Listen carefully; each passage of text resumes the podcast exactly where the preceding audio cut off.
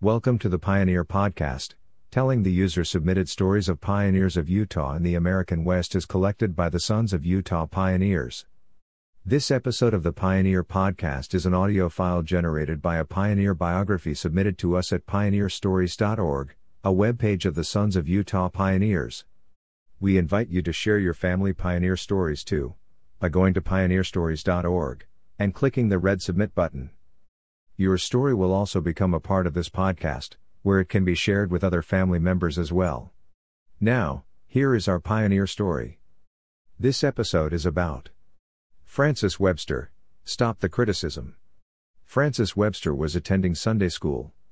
A group of adults criticized the church for letting the Martin Handcart Company suffer on their 1856 trek. Old Brother Webster stood up and said, I ask you to stop this criticism. You are discussing a matter you know nothing about. Cold historic facts mean nothing here, for they give no proper interpretation of the questions involved. Mistake to send the handcart company out so late in the season?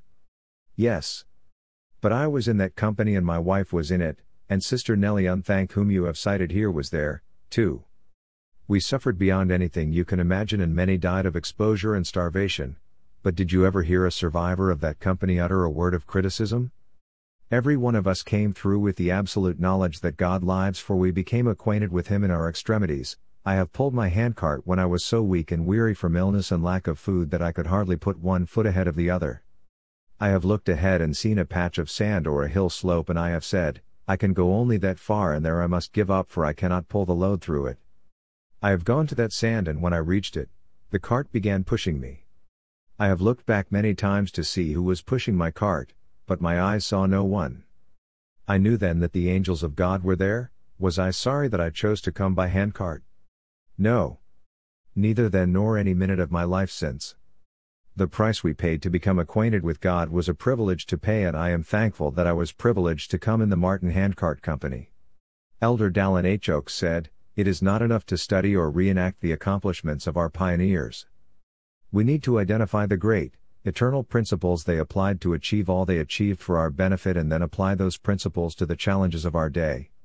In that way, we honor their pioneering efforts, and we also reaffirm our heritage and strengthen its capacity to bless our own posterity and those millions of our Heavenly Father's children who have yet to hear and accept the gospel of Jesus Christ.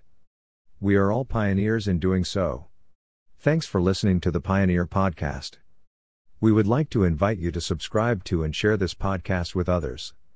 Also, please leave us a review at the iTunes Store, that helps us more than anything else. If you would like access to more content and information about our pioneer history, join us at suponline.org, the online community of the Sons of Utah Pioneers. That's suponline.org. Goodbye until next time, from your friends at the Sons of Utah Pioneers.